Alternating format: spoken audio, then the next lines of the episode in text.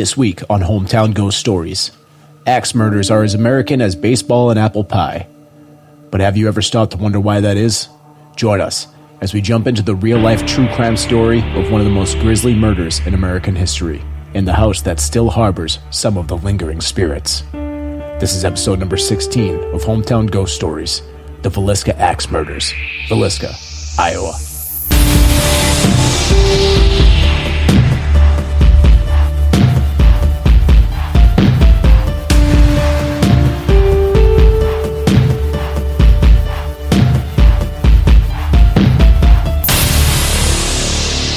Everything was hazy. The man couldn't remember where he was or where he had been. It was dark. He was sitting behind a box in an attic, and an axe lay next to him as he heard the sound of children playing and getting ready for bed. It all began to come back to him. How long had he been reliving this very night? One year? Ten years? One hundred? Either way, it always starts the same. In an attic, behind a box, next to an axe and he could only watch through his own eyes, like being stuck in a painting, as his body began to move on its own. The sounds of the children and couple had stopped, and no one was moving in the house. There was no stopping himself, no matter how much he tried, how much he struggled. The man headed towards the attic door. As he did, his internal panic set in. Please, God, make it stop. I don't want to see it again. This was futile. He was in the hall now and headed towards the master bedroom. The man approached the sleeping married couple, raised his axe, and brought the blunt side down on the husband's head, fiercely and swiftly. Without pause, the man raised the axe ferociously, and before bringing it down, got the axe stuck in the ceiling. As the wife began to wake, he yanked it out, turned it around, hitting her with the bladed side in the face repeatedly. The man's conscience had a sick feeling as he knew what came next. He turned around and headed to the children's room, where the couple's four children lay sleeping. The man internally was trying something, anything, to get his body to just drop the axe and run, but it was useless. He was destined to repeat this day for the rest of eternity. The axe raised and the blunt side came crashing down on each child. The body stood there to admire its work, while the man watching from inside began to feel sick. This wasn't over but he had given up on trying to stop it. He was as much a coward in death as he was in life. His body began to move back down the stairs, towards the room where the final two girls were sleeping. The man creeped in and took out the younger girl the same way as the rest of the children. The older sister began to wake. The stranger smiled slightly at her as she looked up, and he brought the axe down one more time. Internally, the man knew they were all dead, but it wasn't over. He watched as his body went back to each room and took sick pleasure in mauling the bodies repeatedly, and then it stopped. A few moments of pure blackness. Then the haze creeped in. He was sitting in the attic and heard the sounds of children playing and getting ready for bed as he sat behind a box next to an axe. I'm Rob Coakley, and this is Hometown Ghost Stories, the Axe Murder House, Villisca, Iowa.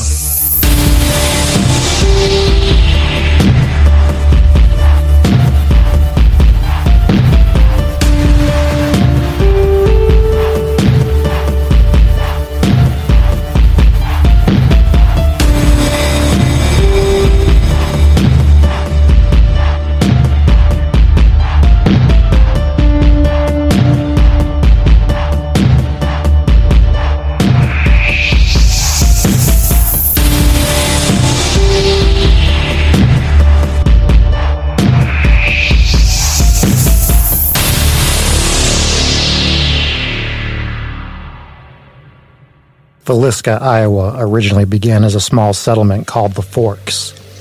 The actual town was formed by a man named D.N. Smith of the Chicago, Burlington, and Quincy Railroad. He named the town Villisca because he thought it was the Native American word for pretty place. What Villisca actually means is evil spirit. Regardless, the town on the railway flourished, and by the early 1900s, amongst its restaurants, theaters, and stores, was home to close to 2,500 people. The economy of the town relied heavily on agriculture and the railway that supported it. One family that lived in Villisca was the Moores.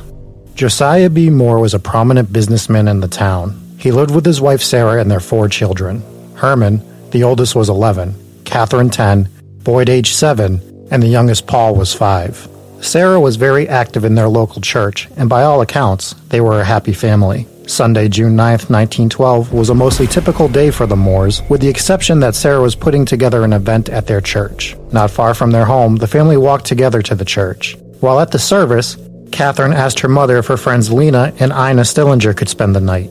She agreed and called the family and spoke with their older sister, who said she'd let their parents know that the girls would be at the Moores house for the evening. The night went off as planned, and the family walked home at 9:30 and were home no later than 10 p.m. There's a few theories of what the killer was doing during this time. One is that he was also at the church service. Lena may have caught his eye, and he followed the family home from a distance, making sure not to be spotted.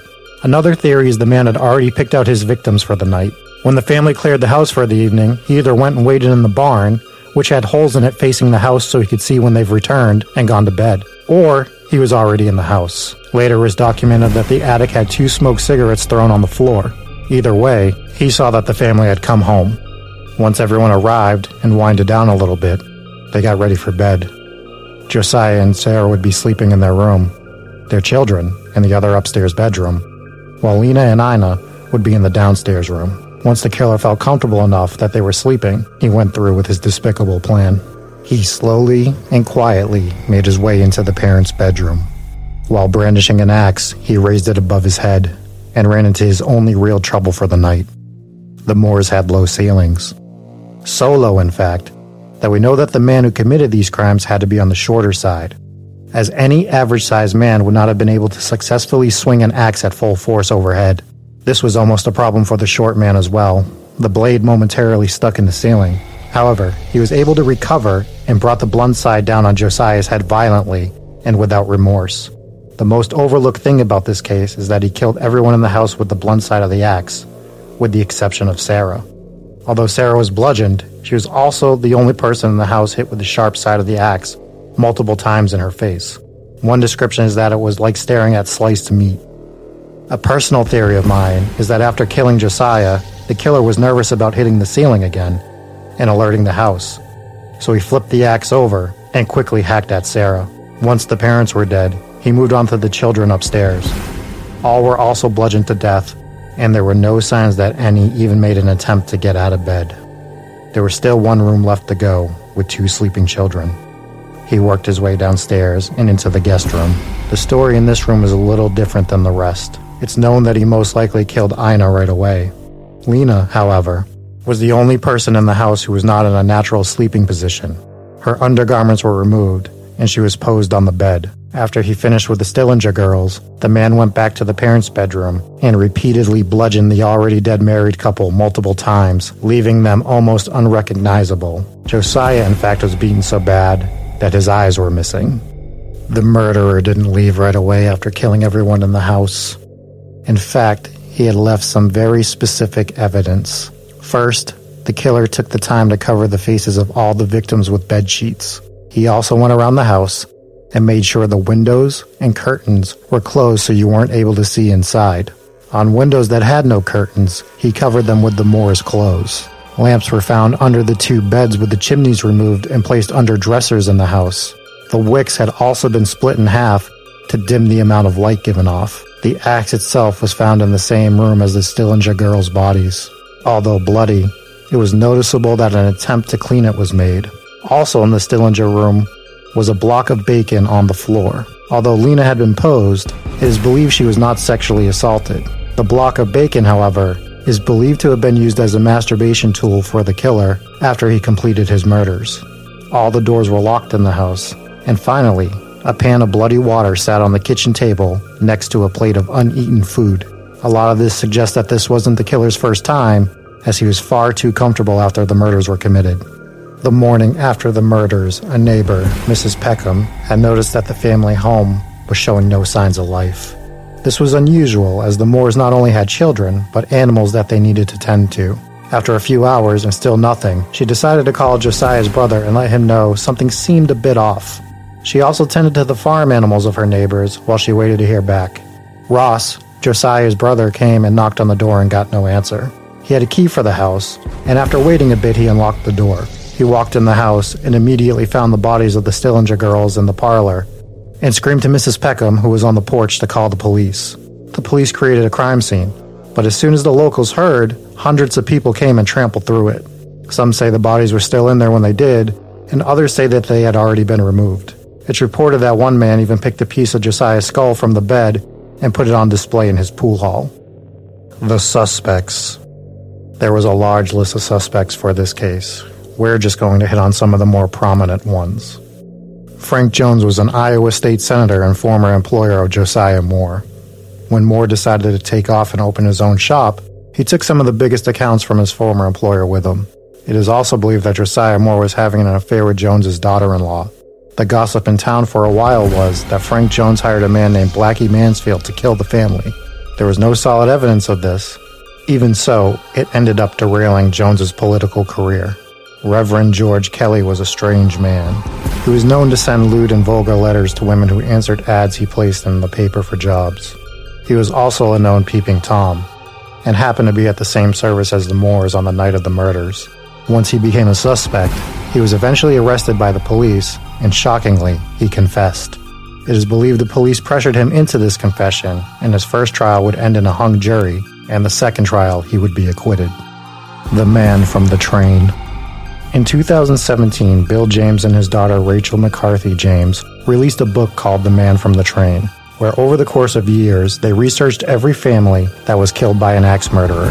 While investigating this, they found some strikingly similar cases and patterns that matched what happened in Villisca, including a haunting scene that happened in Colorado Springs. On Monday, September 18, 1911, the Burnham house was unusually quiet. Neighbors called Alice Burnham's sister, Nettie, to check in on them. Nettie arrived at her sister's house with a friend joking about how terrible it would be to find her sister and children dead. What they didn't expect was once they got the door open, that's exactly what they would find. They forced open a door to a bedroom and saw splotches of blood all over the wall, and her niece on the edge of the bed dead, the victim of the blunt side of an axe. They rushed from the house screaming and wailing, where they asked for people to call the police. The police arrived and began to investigate the crime scene. Alice and her children, Alice, May, and John, all lay dead at the hands of the axe murderer and the husband was nowhere to be found. While talking to a neighbor, he mentioned that no one from the Wayne house, which was directly next to the Burnham house, had been seen either. The police decided to force their way into that house as well and found yet another haunting scene. Henry, his wife Blanche, and their daughter all lay dead in a bed as well. The police found Arthur Burnham working on a laundry truck. Although the primary suspect, he was eventually cleared with an airtight alibi of working all night there were some striking similarities to that of the Villisca house. The killer used the blunt side of an axe to murder his victims. He locked all the doors and covered all the windows and mirrors with cloth. Nothing was stolen. A lantern with the chimney removed was found under a piece of furniture with the wick split. The axe was found with the attempt to clean it off. A bowl of bloody water was in the house, and the house, like most others linked to the man on the train, were within a mile of intersecting train tracks, just like Villisca. When you take everything into account, it's clear that an axe wielding serial killer was terrorizing the country at this point in time. Unfortunately, the police forces never fully put it together. For more on the actual crimes, we suggest reading the book The Man on the Train or listening to the Villisca episodes from the podcast Morbid. The Hauntings in Villisca. The house itself was built in 1868 by George Loomis. The Moores wouldn't purchase it themselves until 1903, and the ownership after has a long and complicated history, including being used as a rental property where oftentimes tenants wouldn't stay very long. Some stating they saw or felt things in the home, and in general, had an uneasy feeling. Finally, in 1994, the current owners, Darwin and Martha Linn, purchased the home and used old photos to restore it to the best of their ability to what it looked like in 1912. When asked about the presence of ghosts, Martha will tell you she's experienced some things, but doesn't tell you exactly what, as she wants you to have your own experiences with no preconceived notions of what to expect. When pressed, the only further she'll go is to let you know that something not so friendly might be lurking about. One day, the caretaker of the Axe house was upstairs in the house when he heard someone start walking around downstairs. He had explicitly told the staff to stay away that day and was not happy they weren't following instructions. He decided to hide in the closet in the bedroom he was in and scare the person in the house. He quietly slipped in and closed the door. As he waited, he listened to the footsteps come up the stairs, slowly, one by one.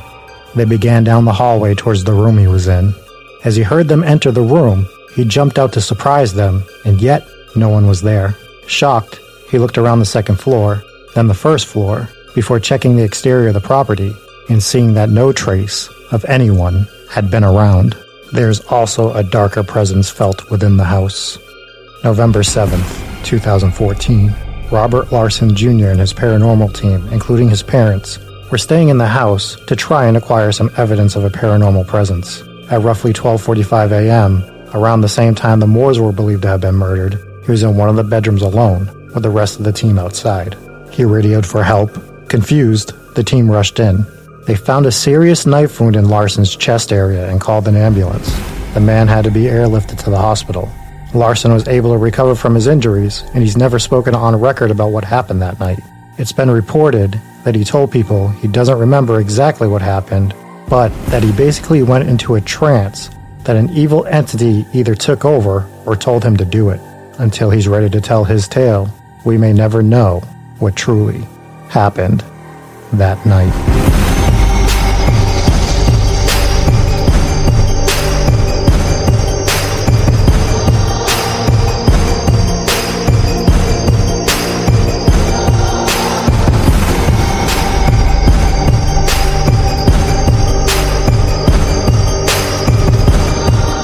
Up, everybody? Welcome into Hometown Ghost Stories. This is episode number 16. That was the uh, Villisca house and the hauntings thereafter. The Axe Murderer, uh, done by Rob Coakley there. Nice video.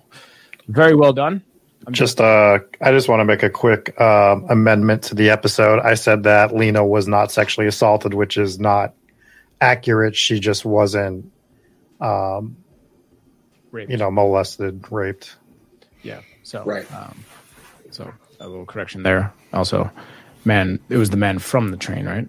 I Yes. You actually corrected that in the episode. though. I So corrected that for, in the episode. For audio listeners, you didn't see the correction, but the book is called Man from the Train, uh, not Man on the Train. But, anyways, I'm Jesse Wilkins. Uh, that is uh, Rob Coakley's on Twitter at King Coakley and Dave Wilkins on Twitter at Dave Wilkins12. Welcome in, ladies and gentlemen. Um, that was the Villisca House, Iowa. And uh, man, that, that is a, a crazy story. It's even crazier. Like I, hmm. I got into as much of this as I could for one episode. We could have done a 300 part episode on this because it is so wild. So you're both were familiar at least somewhat with the with the Villisca access, right? Right. Because I because I was as well, but I didn't know. I thought it was just you know like a, a one off crime, and then when you start digging into this, it is clear that the guy who did this absolutely had done this before. There, Yeah. There's no way this was a this was his first time doing this. It was too clean of a crime. He just he was so confident in what he did afterwards. And then you find this book, The Man from the Train, where the authors went through and they I think they researched for 10 years. I might be off on that. But they they checked every axe murder to a family over the course of 20 years or so and some of these cases the, the similarities are just it's just it's it's too much to be coincidental. Yeah, especially with like the bowl of bloody water, the the lantern underneath split the wicks. Yeah, yeah. That's, um, It's- I mean, maybe it has some sort of a copycat element to it, but I I, I don't think so. So, I- especially when they're not circulating news like they would nowadays so Right. that's that was half the problem for the police force they they weren't connecting these crimes because they didn't even know about the other ones until the end Well, a lot of the uh, the crimes that were committed were committed in not only just small towns, but like areas outside of small towns where there were either no police force or a very, um, just not a very good police force. yeah, I mean, at that time you'd have like a sheriff and a couple deputies. Most of these like smaller towns. Yeah, right. But what they were doing is they were going outside of those small towns where there were just areas where there just were no police. So, Right. like the police would, Uh. would wouldn't be able to even show up for a couple of days, or a, you know, like a long period of time. The good old And- days. The good And- old days. and he was burning those houses down Yeah, early on. Yep. so there could have we could have even been able to connect it even better but when he was outside of a town far enough he would burn the house down to try not to leave evidence and not only does he have like i think the body count what was it Dave? Like somewhere around 96 people. Yeah, And- so the the book has it. It was no fewer than forty people, and up to uh, one hundred people, not including like the lynchings and like the subsequent deaths that happened for people that were like wrongly accused of these murders. which I couldn't even get into, but like a lot of these cases, somebody took the fall for them, like uh, whether it be a family member or the local, the local thief. You know, they would just go. They're like, "Oh, something bad happened. Got to go get Larry down at the bar because he does everything in this town. Yeah, You know, he steals pocket watches. He probably kills families. Same thing. You know." So they would go get him, and then if it wasn't like the local thief, they legitimately would just blame it on black people yep. and they would and they would lynch them so people were lynched over these crimes. And they would say you know well it was clearly a robbery and there'd be money sitting on the counter and jewelry sitting on the counter. It's like well yeah well you know what? Maybe it really wasn't a robbery. What what are we doing here guys? Like let's let's do a little bit of detective work. Like Um, you'd think that a robber, someone who is going to rob a place and would go to the extreme of chopping a family to death, would probably not overlook the fact that there's like 150 bucks cash sitting on the counter, right just like in plain sight. Right. So let's rule that out. Um, I, I'll give the the Villisca police force some credit. There is a, a key detail that they caught in that on the ti to help establish the timeline where the mother and father were definitely killed first. There was a shoe next to the bed. It was Sarah's shoe, but it was next to Josiah's body on his side of the bed. And what happened was after he bludgeoned them, the blood from the bed poured into the shoe. And they know he came back because the shoe was later knocked over and all that blood was spilled and there was more blood on the side of the shoe. So they're like, hmm. oh, okay. He he definitely came in here, took care of them, then went to the kids, and then came back and he just went to town on them, just hitting them as much as he could, which is just, dude, it's just so wild. That's because they saw that the shoe was filled up with blood first, Right, and then kicked over right, because the blood spilled out, and then the blood on the side of the drip on shoe. the side of the shoe. yeah, Yep. that's, Right. that's pretty good. That is pretty good. which is great police for, especially for the time, um, is some is some excellent police work because you just don't expect it from that time period. Now, right when you when you read about all the stories where they were just like, it's this guy. It's like the first person they think of, and they convict him in 15 minutes. It's like these these guys weren't doing anything. They weren't doing Yeah. anything. It seems like they had a few solid leads though, and you went over a few of them. Um, I had thought it was going to be the creepy peeping tom guy, just from Yep. um, just from a few of the videos that I watched. I mean, that's the guy who ended up confessing, so that's pretty strong evidence. But uh, you know, this is a different time with um, you know, interrogations where they would just beat you for days until you decide, to, you know, well, did you did you get a chance to read the little the little confession part that I put on the screen? I couldn't it- see it now. I was going too fast. Okay, so if you go and look at part of the confession, they're they're literally leading the witness. Talk He, he's he's writing an "ouch, please stop hitting me" in the confession. So so the detective is Havner. Havner, you got the axe in the backyard, didn't you? Kelly, I don't know. I cannot remember.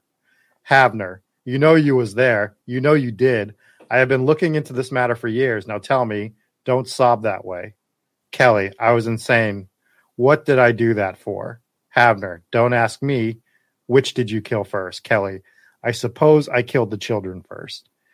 So, Yeah, this is like a. Do you ever watch um, Making a Murderer when they're Yeah. Interviewing uh, what was his name, Brendan or something like that? Yeah. The kid is just the kid's just not all there. He's clearly got some sort of mental disorder, and there He had an just- IQ of like 45. right. Yeah, yeah, like he'd be trying to fit the square piece into the circle thing on that little kid's toy. You know, like it's Yeah, all day. yeah. He's um, he, he was just telling them what they wanted to hear, and they're like, "And you know, you did this, didn't you? Uh, yeah, I guess so." You And he kept asking, to." "Can I go he's home Like, after he's like, this?" "Can, I, Yeah. can I watch? You know, can I watch wrestling now?" Yeah. it's like, like, yeah, that, that's Like, how do you feel good right. about that confession? Exactly. Yeah.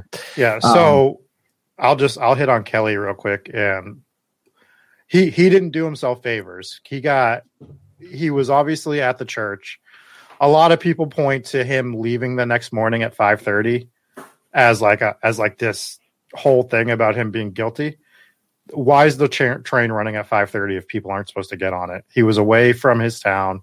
He wanted to get home like he if he's up that early, he's just going to go home if he wants to. Like I I don't look at that as anything guilty. Um but he did himself no favors because he was pretending to be a police officer and trying to search the scene of the crime after yeah, the but, fact. yeah, but so is a hundred other people. That's no, that a- not to the extent he was doing it. He was pretending to be a police officer to right, get okay. all the case filed notes on it. People were just trying to go look at the house. He was actually trying to interject himself into the investigation, which is what criminals like. If you ever go Yeah, back and look at something, they- they do this. They return to the scene of the crime. So do you think it see- possible this one was him? I if I I don't think it was him because I don't think he had the aptitude for it. Just based on everything you read about him, he was like a meager, weak man, uh, mentally weak. I don't think the guy who did this was mentally weak. I think the guy who did I this mean, the was guy who did it was definitely a pedophile, and those people are mentally Definitely. weak.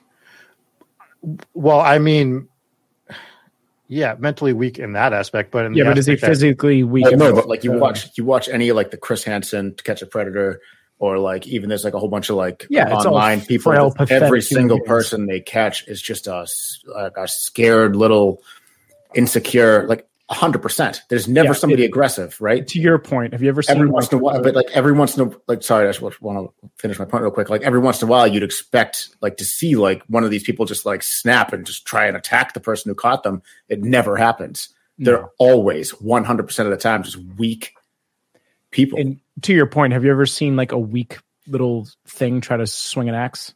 Maybe they'll get one or two good chops in, but like yeah, this dude, this dude's hitting, you know, bludgeoning these people 30, 40 times each. Like he's, this- he's getting them in their sleep.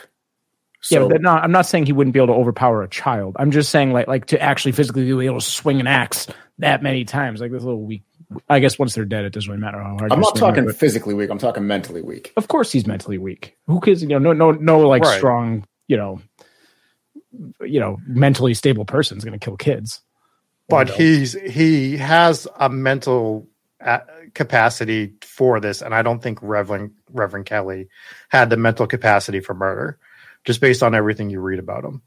Like he he just doesn't fit the profile technically for that, and he was just it just nothing for him adds up to being the murderer. He was just a creep dude. Yeah. Yeah, Like like he was sending all those like creepy letters to that was the same one, right? Like he was the Yeah. one that was like writing basically people would respond to like basically his Craigslist ad of the Yeah. time and he'd just write him back.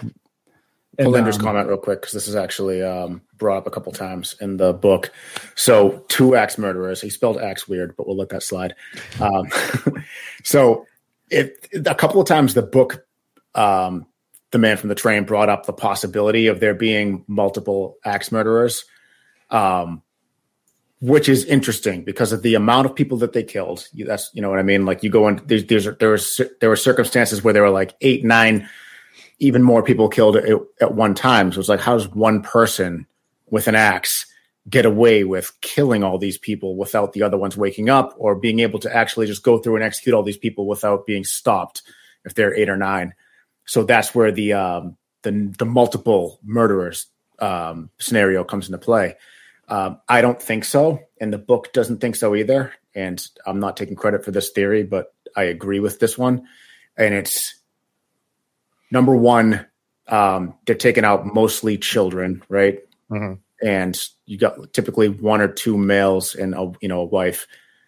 You know, there's like a like a farmhand every every once in a while. So like it's it, it is possible for one person to get a sleeping group of children, you know, and minimal adults. And number two is like this guy, if he is actually responsible for you know upwards of a hundred murders, you're not going to be able to sustain that if you have a partner. I don't think. Right. Like you, you can't keep that going if you're not just one dude hopping on a train. I don't know. You know. I've, I've read some pretty twisted cases about like killer duos and you know This- this you went two off of soci- 30, two 40? Thirty or forty years, right? Mhm. Like, This be able it's like- Yeah, tw- between twenty and third, well, about 20 years, I think. It's like Yeah. right around 1900 to 18, like 1890, like eight, 1898 to 1912. Yeah, yeah, so 20, 20 or so years. Yeah, uh, I'm just going to pull up this comment as well. It's Stephen Volpe saying possibly a traveling salesman, which is a good. It's it's a good theory, but the pro- the problem is like they they're kind of sure of what his occupation was. They think he was some sort of woodcutter, just Maybe he's based selling axes. well more so because of where the crimes took place during which parts of the year. Uh, the winter was always in the south, and he would travel back north or northern Midwest during the winter. I mean, during the summer months. So, like the climate really influenced where he was doing his his That um, and the, the proximity to, um, Train so stations. like, well, train stations that were close to like lumberjack areas. right. That and um, coal mines, not Right. necessarily coal mines, but like mines in general. yeah. Um, because you know you're you're, you're a lumberjack, you're swinging an axe, and if you're Exactly, a miner, you're swinging a pickaxe. He he was an axe salesman. Yeah, that's There what I go. said. Exactly. So uh, I, I do want to go on a, a couple more of these uh, suspects, but I think it's more of the theory that it's none of these people, and it's just that whole man on you know man from the train theory that it's just a serial axe killer. But I don't think any of these guys on the list was a serial killer. The other one that I wanted to touch on was Henry Lee Moore, no relation to the Moore family. I Right. think you talked about him. Was that the one that had the? I, I didn't bring him up. Okay. I I didn't bring him up because it's just so it just wasn't him. well, right, but then he murdered his mother a couple of months later with an axe, didn't he? Your mother and grandmother, I believe. Yeah. So, I mean, that's something, right? Unless he was, uh, saw that as a good idea. Well, you there. So to who I don't remember which one of you brought it up. The copycat killer. Jesse. Yeah. There. So there there were after this started to get out, there were a lot of axe murderers starting to roam between like 1910 and 1912, which is bananas. It had to be a relatively popular item to kill people with. Like people don't touch on this much, but like one of the, like the most popular murder weapon in the United States is a hammer. It's not a gun. It's not a knife. So it's like people just get killed with hammers all the time. I might be wrong about that, but I've heard that the hammer is just the most commonly used murder tool. And- Season four of Dexter. Elaborate. The, the serial killer was a, uh, he killed people with a hammer. Oh, was it? Okay. All right. I thought you just wanted to talk about Dexter a little bit. Um, I just wanted I to find not. something Well- else to spoil. Well, no. Spoiler alert: Dexter also ends up being a lumberjack. So Look at that. It all ties in. Uh, so Henry, just a, uh, so, so yeah, so I, I think because you, you might be right with the copycat thing. So So going, going I'm going to elaborate on your point real quick. Okay. So they talk about this in the book where things become trendy and murders. They talk about how like during this time it was the axe. Um, what was the other ones they hit on, Dave? They they hit on like three things like yeah, so they went like the drive-by shootings. And Yeah. I think it was the 1920s. Uh, that was a big thing. That wasn't a thing before it was. yeah. Um, they did the. Uh, oh, that's a good question. They they went through like a bunch of different scenarios on murders and like every other decade. There's like yeah, there's like trends every decade. Uh, different so trend. once once something cuts out there because these axe murders weren't weren't really being reported widely until 1910 and then as soon as they were they they were taken off everywhere there was definitely the axeman of new orleans who clearly was not this guy the axeman of new orleans was way too sloppy to be the same person. And his he, his kill rate was like 46% to 56% somewhere in that wheelhouse. So like he wasn't even you know this guy the guy who was doing this other stuff like they said what? The the li- the people that lived after meeting him was under 3% if it was any if it was above 0 so the axeman in new orleans he was he was pretty sloppy and then there was the other one in louisiana which was similar but there was enough differences that you knew it wasn't him you know, and then you have like the Lizzie Borden murder, which isn't him. It just doesn't fit the MO. might, might not have even been her. Yeah, We'll get, we'll get into that. Right. Yeah. She was never convicted. I don't think Yeah. she was ever even charged. Uh, just to go back to my hammer comment before I get lit up in the comments, uh, I was wrong. Uh, handguns blows it away. Uh, handguns in 2019 was 45%. Hammers does beat out knives though. Uh, 11% hammers, 10% knives. So, but guns way more. So, just to correct that, which makes a lot more sense for me. But yes. we shall continue. But uh, higher than I expected. When I heard that, I was like, hammers? What? Yeah. Okay. Yeah. Yeah. So th- this whole this wasn't even this guy's worst, his biggest kill count. There was one where they're pretty sure he killed eleven people at once, and then there's that Colorado Springs murder where he just. He just, dude, he just goes into one house and he's like, "Oh, not done. Gonna just walk into the neighbor's house, take them out." And just, that wasn't good enough. That didn't get my Well, fix. the the theory for it I- i mean obviously we'll never know but um they thought that he saw the kids outside playing together and the one that caught his eye he thought lived at the house that it, that she was playing at he was wrong went in she wasn't in there killed everyone he's like oh she must live next door and went over and killed the rest of the, the other family That's crazy. but Right. did she live next door? Yeah, because they were like really good good friends as neighbors and stuff. And it was a um it was a tuberculosis town actually where people moved to that town who had tuberculosis and I think both of the fathers had it. So they were undergoing treatment and working in in that town. How bullshit would you be if you if they just turned your hometown into tuberculosis town? Like, "Oh, everyone with tuberculosis into your town. You're like, well, wait, do I move? um, Yeah. Just to they- touch so I, I just want to go back before we get too too far away. Just on, on the whole copycat killer thing that I was talking about. The reason I brought it up was not so much that it was like, "Ooh, I want people to think I'm the serial killer." A lot of times with these copycat murders, they're like, "Ooh, if I just X kill my family now, they're going to think it was the serial killer." So you have you have two different kinds of people when it comes to these copycat things. Ones that actually try to copycat copycat the murder, and ones that come in and confess to all the murders that they didn't do. Like these weird, weirdos, you see them all the time with Mhm. you know these big uh, serial killers over in, you know in history. And then the other ones are people that just want to uh, try to get away with killing someone that they wanted dead, and like, well, they might blame that guy. Right. So Yeah. Yeah, and they there's think also- that happened too. They do think some of the cases might have been that. There's also the cases that people copped, you know, people um, admitted to doing it, but probably didn't. Like this book touched on briefly, um, which was uh, very, very interesting. This for me, this was probably the most interesting part of the book, was the Clementine Barnabet axe murders, who was like the most, you know, 1911, 1912. She killed like allegedly killed like 35 people with an axe and uh, or she was responsible for it. Apparently, she was in a cult, and she was like the um, the first African American woman axe murderer, serial killer that you know went on the record. And she admitted to a whole bunch of them. And this book was like, man, a lot of these might have been the man from the train, and this this this woman might have been just admitting to things. You know, she was 19 at the time, and she was like a couple of the crimes that she admitted to doing.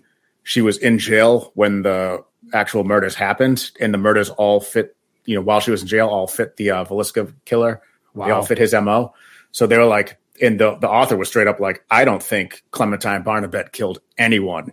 I think that she was wrong place, wrong time, and just was. is this another mental- case of?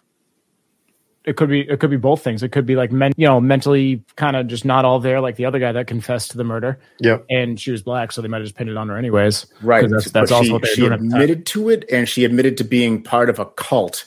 That the researchers of this book were like, we can't find anything that su- that supports the the idea that this cult even existed Yeah, beyond the other her, the stories she it to told. too. However, that guy did recant it right after he admitted He it. So recanted I don't think she did. and she was admitting to crimes that she re- she she confessed to murders that occurred while she was in prison. So it's like, well, she's lying about these ones. She could be lying about all of them, and a What lot of them fit the mo of this guy on the train. What a strange like thing that is, because it's uh, it's pretty common. Is people admitting to murders they didn't do, and I, I just don't get it. I think a lot of it is is the police back then were beating people and just coercing um, admissions of guilt out of people. That's I think you, you get a lot of that, and you get a lot of that, and you get a lot of people that I think just want to be in the limelight, which is I mean crazy to me. But um, I'll see. There, here's here's a good here's a good one. We can get into this, I guess. no, this is We going to be brief. And, and Dave, you're not allowed to talk. All right. So Andrew says, I believe I spelled axe co- correctly. Please explain the conj- conjugation. Yeah. Conjugation, yeah. I mean, you can't read, fine. so are you going to talk about how it spells? I'm going to talk about some spelling and some reading right now. So, uh, axe was basically it's spelled two ways: ax or axe. On the axe house, uh, the Villisca axe axe house, however it is, it's spelled ax. Now, I guess the more common way to spell it now is axe, but both are correct. It's just if you spell it ax, that means you are ancient and old and practically dead, like Dave. right, And, Uh, and a terrible person. right. Oh no, what- Volpe. what oh, I Jesse- thought, I thought Volpe was agreeing with Dave. Volpe, I take it back. I take it back. You're great. Uh, I thought Volpe was agreeing with Dave, but he no, he he's not. He's agreeing with McSlugs. However, what Jesse is saying is that the old spelling is AX and the new spelling is AXC. And all that means is that enough people misspelled the word that That's it not- became common not- enough for, for Webster it works. Dictionary to recognize it as a newer spelling of the original word. So, congratulations. I don't think If you're spelling it AXE, you're just misspelling it. Okay, I'm I'm done with this argument for now. We've been having it for three days. We really have. We've literally been having this argument for three days. So we haven't even touched on the ghosts, but I, it's so hard to because this case is so interesting, and there's so much that we haven't even covered on it. But there there have been some crazy um, ghost stories on this on this property. Uh, so, yes. Uh, first, I want to touch on this. Um, Volpe says these kids with their axe. Do you think uh, there was some blood splatter, blood splatter at the crime scene? You got some good axe body spray on him. Oh, Nobody And we end the show. Thank you guys Right. for tuning in. We'll see you next week. oh my awful. god! Way to that, ruin that was this worse than all the wand jokes. Pretty bad. Uh, yes, we do know how to grow a beard. Rob knows how to grow a good neck beard. We got that trimmed up, everybody. Oh, dude, I'm trying to fix what I, what's been destroyed. Volpe like my joke. I hope, or he's laughing at your beard. Either one, great Yeah, joke. Yeah, yeah. Sorry, I completely forgot the question that you just asked. I Yeah, I you're was- just- we should, we should actually actually- rules were turning on the axe body spray joke. You know, it, went- it went great. It went great, just as I planned it in my head. I definitely want to talk about the ghosts here, though, because there's one particular story that someone may or may not have alluded to a couple of weeks ago about the dude with the knife wound. Yeah, I talked about it in the episode. You did talk about in the episode. Let's, Yeah. re- let's I was just saying, like, I feel like you weren't the first one to mention it. I feel like somebody might have mentioned it a couple of weeks ago. It's just so, like, That's not like any of us on the show to spoil stuff. Uh, so there, there's some stuff about the hauntings at this house that I that I really like. Uh, the the the owners are a little different, and they do put out a book and ask for people to record their experiences, Mhm. but they don't leave it out for others to read. Finally, huh? Like Finally, someone is doing it right. how how I mean it's so simple. So I, I've watched a couple shows of people that have gone there and they let like the bigger shows read some of the the, the papers Yeah, yeah. and see and show that there's people that say they they experience nothing. And then there's a lot of similar experiences as well. Just tell me this. This is the only thing I need to know. Mhm. And this will determine whether or not it's on my list of places to visit or not. Do they have Annabelle dolls in every room of the house? oh, man. I, di- I didn't see an Annabelle doll. I mean, they have a few like regular dolls, which I is saw a couple. which is fine because it's a children's room and you know if you really look at one of the pictures you see a pokemon ball which kind of threw it off for me but um you know modern toys they're going to give them something it's a Yeah, ball I gotta find a way to catch. yeah catch So, on the topic of some of the kids that died in the house, this Mhm. was interesting that uh, happened that I'm fairly certain you didn't mention in the episode. There was just so much to cover that obviously you couldn't so cover much it all. Um, two of the girls that were killed, the last two girls were not actually part of the Moore family. They were the, in this you did mention they had a different last name. It was uh, or something like that. Dillinger, yeah Dillinger.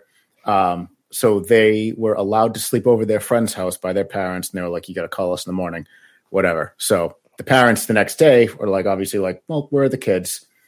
So we haven't heard from them. So they're calling, calling, calling. oh my nobody's god answering. nobody's you're going to answering. talk about it And um, finally, they just think after like that must have been like half the day goes by. They can't get a hold of anyone, and they're they're they're kind of freaking out. They call the operator, and they go to the operator, and they say, you know, we're trying to get a hold of the Moore house because our daughters are there. And the operator just goes, everyone in that house is dead. Whoa. Just Yeah, blunt. that's how they found out. That's how they found out their daughters were killed. Was just, just which is crazy.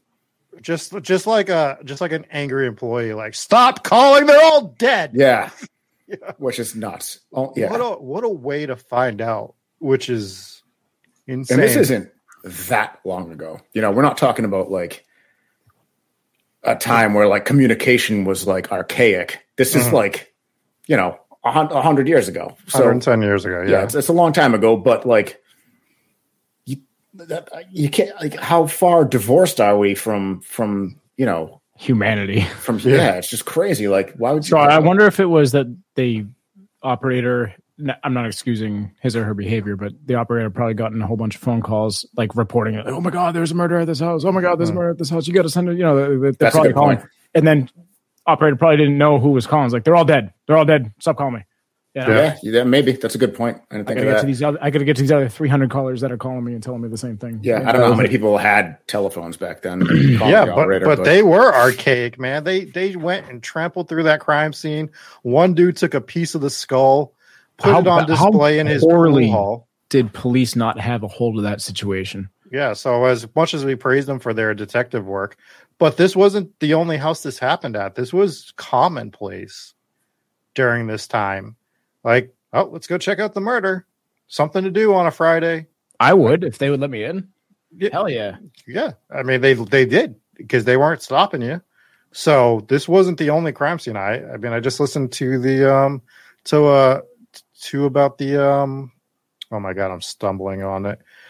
It was a crime family in the 1920s and the Barker gang, and the same thing happened once they were killed. The public came through and just was staring at where what happened. It's crazy. Like that.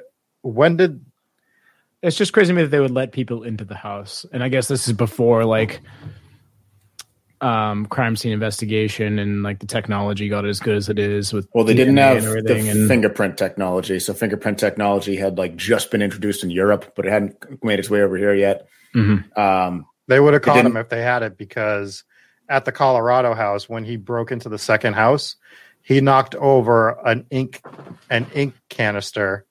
It smeared his fingerprints all on the ink right on the walls, and nothing they could do about it at that time. But his fingerprints were all right there. yeah. Wow. So they had yeah, exactly. So they didn't have they didn't have fingerprint technology. They didn't have you couldn't test hair. You couldn't do DNA. Um, I, I swear to I, th- I think they were just doing like magnifying glasses with footprints. Yeah. Which I mean, to your points, like keep people out of your crime scene if you're if you're looking at footprints. But um, they had and even like with the, the the main piece of evidence that you had mentioned, well, I don't know if that's the main piece, but you know, the shoe getting knocked over and then being over, able yeah. to figure that out. Yeah. You know, what if Yeah, if you have coming in 100 tramp- what people- a bunch of people came in and trampled and they knocked a damn shoe over? I mean, I guess that blood was dripping on the side, but at the same time, it's like, dude, you have a crime scene that's so beyond disturbed. You're What- absolutely what you right. know is, actually, is and legit a, what isn't. You know? that's a great point. Like, what if somebody else kicked the shoe over while 100 people were running through the crime scene? Well, Right. they got they got. so in we might there. not even what we know about it now might not even be what happened. Yeah, Volpe. They Volpe asked, did they take pictures with their smartphones? No, they didn't even think of using their smartphones. they were too busy taking selfies at the crime scene with all the new people that showed up. Yeah, they were too busy emailing each other. too busy emailing each other. um another thing like so we we talk about like all the advances they didn't have but then you can think of they they talk about some of the stuff that they did and like another way they knew that they came back to the room other than the shoe is they were able to study the the wounds and they knew that some were done earlier than others based on the coagulation of the blood and stuff like that so they were like oh these wounds are more fresh than these ones Right. Like So I think they're- they're probably able to tell the difference between um, post-mortem wounds and pre-mortem. I guess. right right because they try to heal or whatever but yeah so like you you talk about all the advancements they didn't have but they still they put in the effort that they could. It's just they didn't have the stuff the the stuff or the communication to speak with each other to to figure this stuff out. Uh they they didn't e- police forces haven't talked until recently. Like you could do this in the 50s a lot of time. I mean there were some more advances but they were still doing this town by town. They weren't you know calling other police forces. Everyone was so freaking concerned about being the only ones to take care of the stuff and not cooperate with other police departments. Yeah, so you wonder how many serial killers were traveling from town to town doing this kind of stuff. A lot. So you so you would rule out everyone on this list and assume that it's just the uh someone random from a train. Well, the other one's the senator um, that he worked for before, Mhm. and he broke off and went to his own, ma- created his own store. The if the senator is going to kill him, he's not going to have the whole family killed. I mean, come on, He's not going to do with an axe. You're right. You know what I mean? No, that was That's not a political. right. The, I mean, it just it He's going to get add up. suicided. Yeah, it That's how doesn't add up. politicians kill people. Right. Mhm. It doesn't add up. So that's an easy one to throw out. Um, so it was, it's only Kelly who, to me, doesn't fit the profile, or a guy that had done this a lot, that was so confident in what he did. After he did it, he took his time, made a plate of food, wandered around the house, did whatever he wanted for who knows how long knew that he wanted to cover the windows, knew how he wanted to leave the crime scene, and took off when he knew the train was coming. I mean, it's the only it's the only thing that really makes sense specifically for this one, and some of the other ones that they think he's responsible for. There was a few that I'm like, eh, I could see that going another way. Also, they do. I'm just gonna say because the the the authors come on and said the killer's name. They they they tracked down who they think it was, and his name was Paul Miller, and he started in Massachusetts. Yeah. He, he was of he was of German descent, Dave. Yep. German. And he came over. Not of German descent. He was from Germany. right? He was Literally, he's born in German. he Germany. was he was from Germany. Came over. He lived around Sturbridge. Um, a family took him in to work on horses, and he killed them all in this manner. And he was really sloppy about the first murder, and that's what happens with serial killers. They start off sloppy. They build up their their their ritual, and they get better and better at it. So that's so that's It- it- Paul is it Mueller or Miller? It, Mueller. it could be either, uh, and that What could have not um, even been his real name. you touched on uh, William Mansfield. Uh, Blackie Mansfield would have Oh, no, been Blackie. Okay, no, well, that was the guy that was. Oh yeah, he was the one that was hired by the senator. Allegedly, yeah. Allegedly. hired by the senator. yeah. Um, and he was a coke addict, which would So was explain some of the probably behavior in the house. Yeah, Yeah. true. Um, They used to just. There just shit- seems that to was be- that was medicine back then. That wasn't even a, considered Right, a right, right. narcotic. there just Are- seems to be the most on this guy, but. Anyways, uh, I, Real quick I- I don't- on yeah. on his on on his German heritage, and this is this is a fun one. Not fun. I mean, we're talking about axe murders. It's, it's a little bit fun. If you if you're here, you probably think it's fun. But um, I love the book. Um, they they tied it. Sh- sh- I mean, spoiler. Dave's coming in. Should, I- do you want do you want to roll with this this theory, Rob? just uh, this is what just you're doing. talk about Yeah, just talk about it. Yeah. Yeah, I'm just going to do it. So they they they tied this in, and I love it because he came from Germany Mhm. and he was in the United States and he did all this the string of axe murders and then it just stopped. Right? They just stopped. Nothing happened after 19. Was it 19? I think 20? twelve. I thought it went longer than that, but I Uh, know 1911 and 12 were like the, the thick of it Yep. but I think I thought it went closer Oh, to, maybe. the twenties. But anyway, so it's ended, and then nothing happened in the U- in the U.S. So the authors are like, three things could have happened. One, he died because he's in his fifties, sixties. You know, back in the early nineteen hundreds, you you typically die if you're that age. Number two is he went to prison for something else unrelated. Uh, or number three, he left the country and went back to his hometown in Germany. Well, what could he have done in Germany? Well, the timeline fits that he could have went and done the Hinterkaifeck axe murders in Germany, which happened, which it makes sense as far as the timeline goes. When the murders stopped in United States, the Hinterkaifeck murders, which is the most notorious axe murder in Germany, which is right around his hometown where he was from, happened after they stopped in the United States. So the theory that the um, the authors of this book tossed out very loosely, they're like, I think it's less than a one percent chance that it was the same guy, but Less than one percent. But The way you not- just described it makes me sound like it's like ninety dude, go, dude, go look into it because it was the Hinterkaifeck murders, same, same, same, almost all of they hit on almost all the same points. Uh, a family hacked up with the blunt side of the axe, and it, and the timeline fits that for him to leave United States and go back to Germany. And it's like they're like, we're not saying it, and I, I feel like it was a little bit of them kind of just trying not to sound like you know conspiracy theorists, but they were like, here are the facts, take take it for what it's worth Right. and I love it. I love that fucking theory. I like that. Maybe, maybe. Yeah. I mean, it's a little bit too like you know you, you're like, oh man, could you know Jeffrey Dahmer and you know Ted Bundy been the same guy? You know, Well, it's it's H. H. Holmes and Jack the Ripper, right? That's right? Yeah, People people have tried to tie H. H. Holmes to being Jack the Ripper because there's a loose timeline that he was actually in England during the Jack the Ripper or close to it or whatever. yeah, yeah. That's So- a better that's a better analogy because obviously Jeffrey Dahmer and Ted Bundy are not the same guy. But that's you know what I mean. All right, boys, it's time. It's time to talk about the bacon. Okay. Oh, you know what? You're right. She's right. She's right. What the fuck is that about? Like, is this like the American Pie, like like axe murders? I, What the I f- I'm going to start with I didn't even know there was two pounds like blocks of bacon until Oh, thick bacon is where the party's at. Well, I You can never. attest What do you? that I. What do you? What do you? Fuck thin break thin bacon? What's wrong with you? oh sorry Well, it's been a long time Jesus. since I fucked a good side of bacon, but the uh, when I buy bacon, it's typically like seven to twelve pound sides of bacon that I smoke, and then Yeah, slice you get them the up. the big blocks. Yeah. Yeah, yeah, I slice up like you know four or five pounds and use the rest to masturbate. Obviously, I don't get like like what if if this this this makes no sense to me because I just don't know where it's coming. Like what- I, I don't know. I, you gotta, I like, mean, it's it's hard to make sense why- of the whole why thing. do you So need it's the like, bacon? Like, why can't you just not use bacon? Like, why do you have? It just doesn't. I don't get it.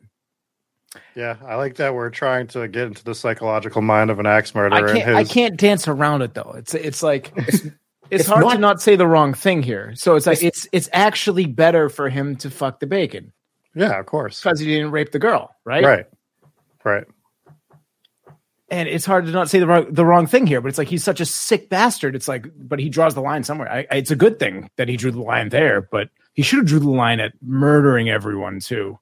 yeah that's usually where I draw the line Usually, that's an interesting choice of words there, my friend. Um, hmm. That It's piece of bacon used in the video looks uh, like tiramisu. I was like, that's that's a dessert. That's a tasty dessert, but it was just a really thick cut of bacon. This guy murdered an entire family with an axe, right? The blunt side of an axe, and then went around and then murdered them again, basically. Yeah, mm-hmm. But just continued murdering them, and then cleaned off the axe blade, and Kinda. then kind of did his best. He had other shit that he had to get to, and then went to the the the cellar and got a side of bacon and was like, "Oh yeah, you know this, what though? This is going Like- to work. I can make this happen." Why? I put the, I put this on the detectives. I put this on the detectives to say, how did you come to that conclusion? Was there a hole? you Did found like, a drill a hole in it? You found a hunk of bacon on the floor, and you're like, and he must have fucked that too. I know. maybe maybe he didn't. Maybe you just found a piece of bacon on the floor. I don't know. Maybe they just had the bacon on the table, like it was it's cured, so it can be in room Yeah, stored in room temperature. Maybe it just fell on the floor. murder. maybe he. I don't know. I mean, I, maybe he did. I You know, feel like a guy just- who's like a guy who's got away with a hundred murders. Beats Definitely, off with fuck, bacon. definitely fucks bacon. Like, yeah. You know, you know the guy that brought it up just never heard the end of it for the rest of his police career. They'd go into a crime scene and he would just be like, "Yeah, so it looks like he stole the jewelry." Oh yeah, Jim, did he fuck the bacon too? What if "fuck the bacon" was like a uh, a term that meant something totally different back in 1912? Yeah, he really it's like, and he fucked the fucked the bacon bacon too, which meant maybe it meant like he, uh I don't know, stole They're the just, trying, horse. they're just the whole, all the maybe he stole the pigs. He fucked the bacon. I don't know. all, all the detectives are in the house just trying to do a serious investigation. And Jim's in the fridge again. Yep, probably fucked this right here. yeah, got a casserole in here. He must have fucked this. Like Jim, get out of the fridge. Get some work done. oh man. So yeah, one of the one of the one of the detectives found the side of bacon down in the cellar. He was like, "I think he had sex with this. I better take it, take it into evidence." Bacon. All right, we um, we got to get into the ghost before we leave We oh, have to. I uh, want to talk we, about we alluded to the story of this ghost whack hunt. job who stabbed himself in the chest. we can't even start with that. We have to. We have to go What, to finish with that? Yeah. I thought we were. you all, know, I just thought we were. All, I thought we were we going to brought have show up- by fucking bacon. I, I, I guess I would, didn't read that part of the memo. no. We brought it up twice. Let's just talk about the guy that stabbed himself. Yeah. So he went there with his paranormal team, which was his parents. Uh, I think there was other people there though. There's I've seen conflicting reports on that, but I think there was more than them. And he went in by himself into the room that Lena and Ina Stillinger went into. So I'll give you the defense of him. Okay. better be good. I'm I, I'm not going to say I believe it, but he- the defense of him is he was in there. Says he got a little hazy or something. He saw a light in the closet, and he started to hear a voice. And then he kind of basically blacked out. And when he opened his eyes again, the knife was in his chest. And there is a report from before him that he couldn't have known about that had the same account, but they didn't they didn't do any bodily harm to themselves. Hmm. There was a light in the closet. There was a menacing voice that was trying to convince them to do some bodily harm to themselves. And it's written on one of those papers or something. And so there's multiple people that have told that same story of the events leading up to it. Eh, So that to me is interesting. Hmm. That you have two Uh, different So people when you when you say that he couldn't have known about it, why couldn't he have known about it? because they don't share those. They didn't share those paper the paperwork with them So then, how do we know about it?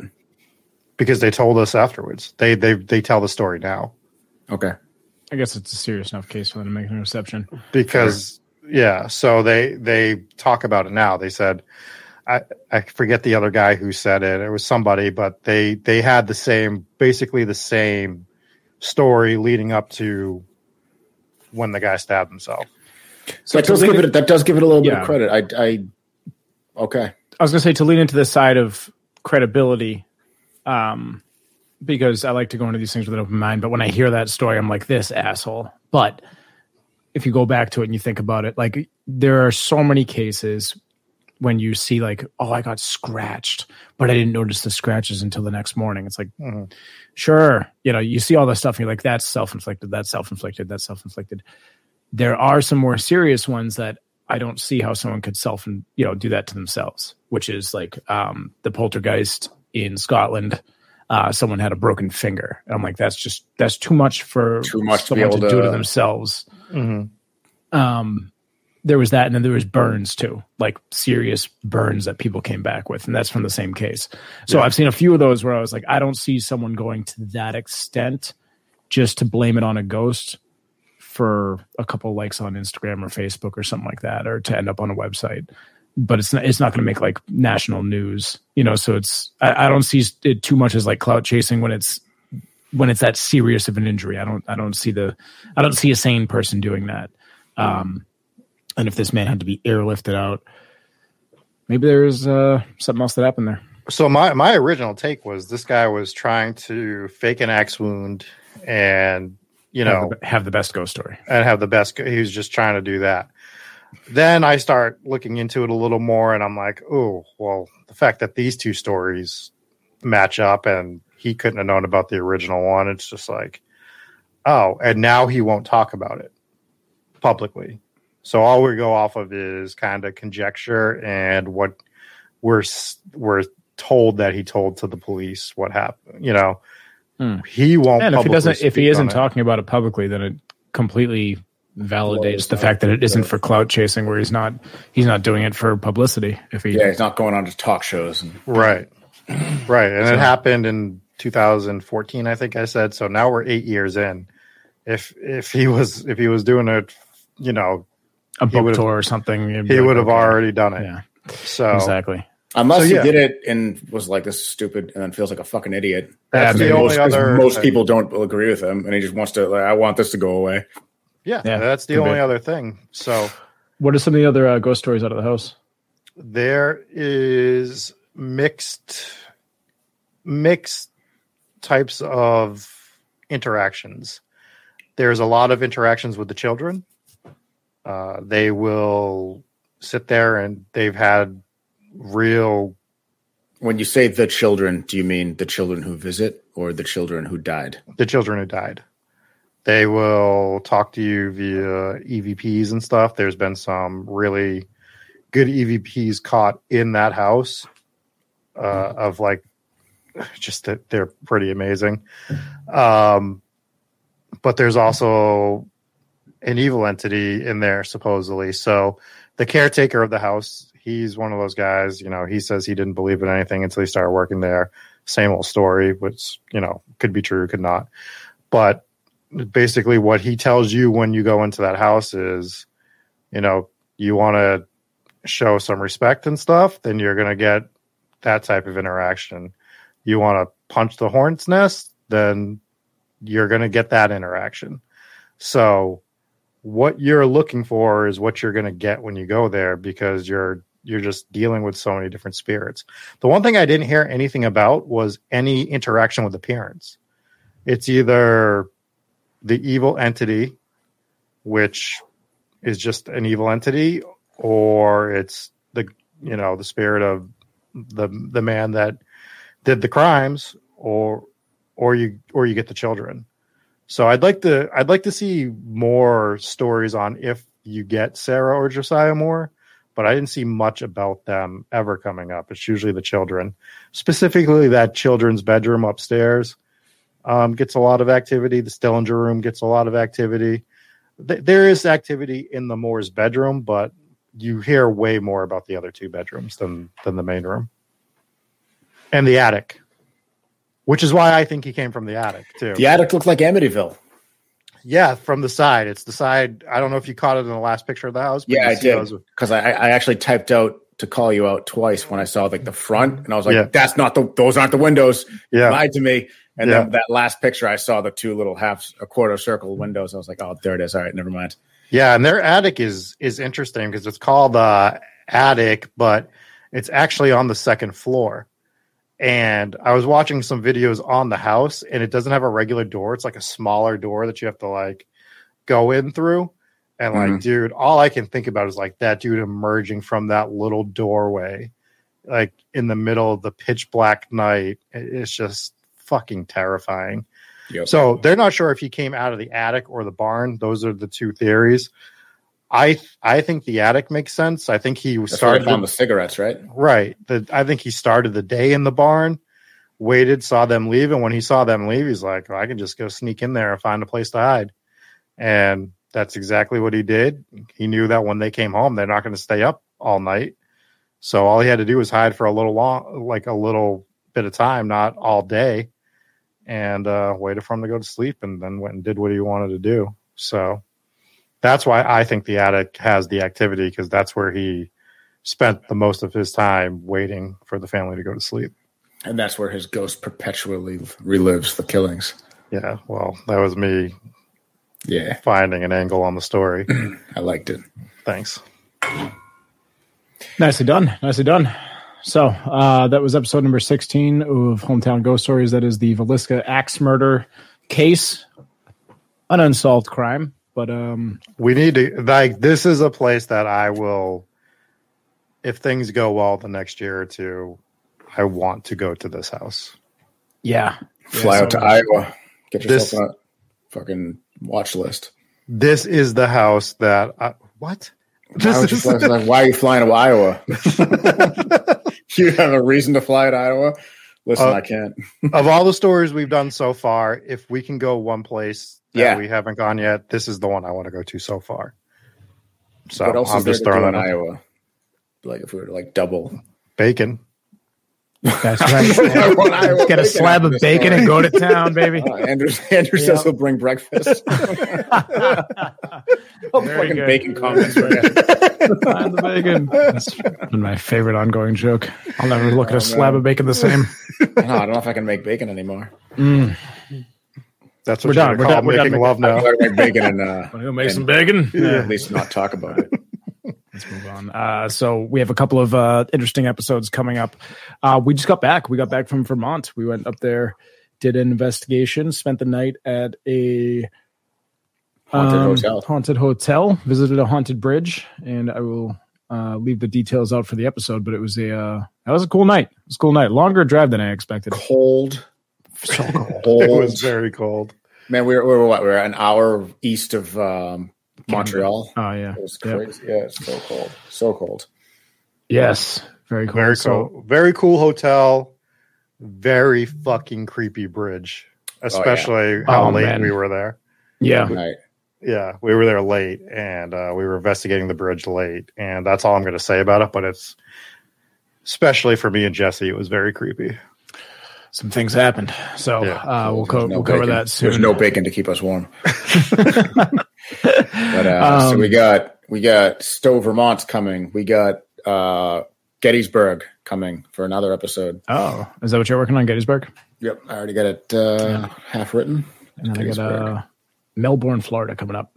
Cool. where fun. spoil, spoiler alert, there's a haunted CVS. I, I know, I know that's really going to draw you guys in. Hey, There's a- that is the most Florida CVS. thing I've ever heard. Though. like if, if you were going to be like, there's a there's a haunted CVS in a state picket, I'd be like, oh, it's Uh, it's It's gotta gotta be Florida. Florida. Florida. Florida man, CVS is haunted. Yeah, that's what. Don't worry, that's only part of the episode. So, um, yeah.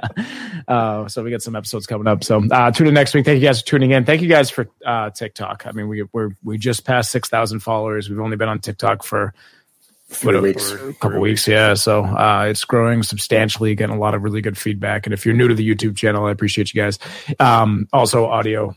We mentioned it last week. The podcast has been absolutely blown up. We need reviews, so if you guys don't mind, uh, swing by Apple Podcast, leave a review. Even if that's not where you listen to it, just go drop us a review. We'll be reading out some of the best reviews coming up. And again, make sure you sub on YouTube. Check out the videos. Uh, very, uh, very well done video today, Robert. That was awesome. So that's that. That is that. Anyways, uh, thank you guys for tuning in. We'll be back next Tuesday night, 9 p.m. Eastern Standard Time, for a brand new episode of Hometown Ghost Stories. I'm Jesse Wilkins. That's Dave Wilkins. That's Rob Coakley. Thank you guys. And uh, we will see you next time.